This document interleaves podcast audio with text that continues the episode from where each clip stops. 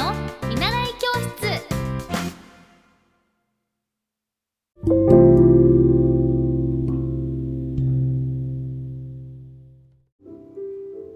皆さんおはようございます。エッティ先生の見習い教室です。えーと今日は早く起きてちょっと時間に余裕があったので食器棚の整理と拭き掃除とそしてブログを書いて本を読んで拭き掃除して 今に至ります。えー、だいたい1時間ぐらいかな。なんかあのー私夜型だと思ってたんですけど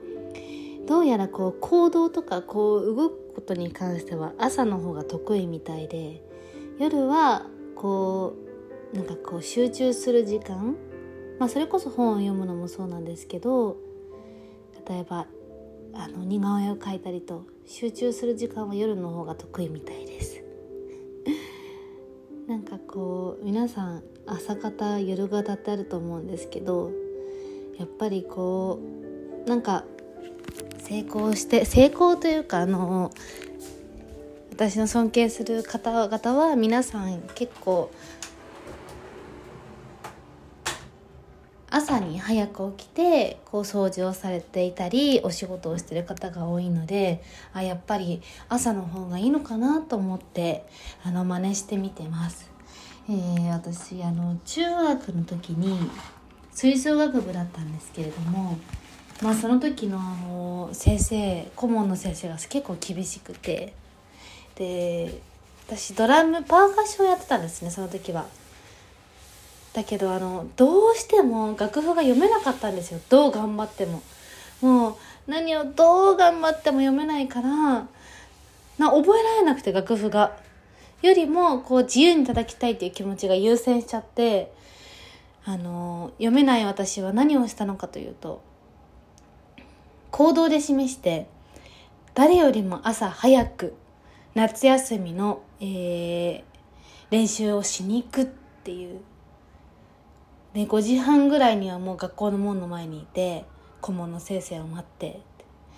で当時私結構こう休んじゃったりとかもう先生に怒られたらもう行かないっていうことを部活でしちゃっていたので当時は結構どっちかっていうと顧問の先生とあの仲が悪かったと思うんですよ中学1年生の終わりの頃は。なんですけど、まあ、中学2年生もそのまま部活を続けて夏休み毎日毎日通っていたら最初はなんか結構「お前なんでそんな早く来てんだ?」みたいな顔されてその先生からは「おはよう」の挨拶もなかったぐらいあの私はまあこうなんだろうな嫌われたのかな？まあある意味。なんですけどもうそれでも負けないと思って毎日毎日誰よりも早くそして顧問よりも早く行ってたら途中から「おはよう」って言われて言われるようになって。でまた「お前は鶏か」ぐらいまでだけこう笑い話になるようになって。で今でもこう覚えてるのが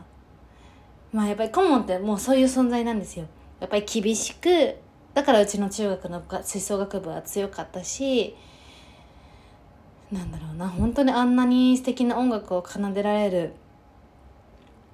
ことってもうないと思うんですけどそのみんなでみんなでねで修学旅行行った日にその顧問の先生に「お疲れ様です」っていうあのなんだろうあれなんだろうななんかこう絵絵のカードみたいなものを渡したら「ありがとう」って言ってで顧問の先生も不器用なんですよね。である日職員室行ったらその私が渡したカードに書いてあったメッセージとカードが飾ってあって嬉しくてあっ頑張ればその頑張った行動って見てくれてるんだなと思ったんですよね。なんかそういうところからも私はやっぱり継続することが大事なのかなっていうことを知ったのかもしれません今思うと。これなんでこの話になったんだっけ？忘れちゃったあ朝得意か得意じゃないかってことかあそうだから私は朝も なんか得意になったんですよねんこれやったかな？やっぱりなんかその得意不得意はあると思うんで皆さんもあの得意なことを活かしながら私は朝は得意なので朝にお掃除したり やることやったりして整理して今日も一日リフレッシュに頑張っていこうと思って過ごしてます。皆さんどんな朝をお過ごしですか？今日も素敵な一日を。バイバーイ。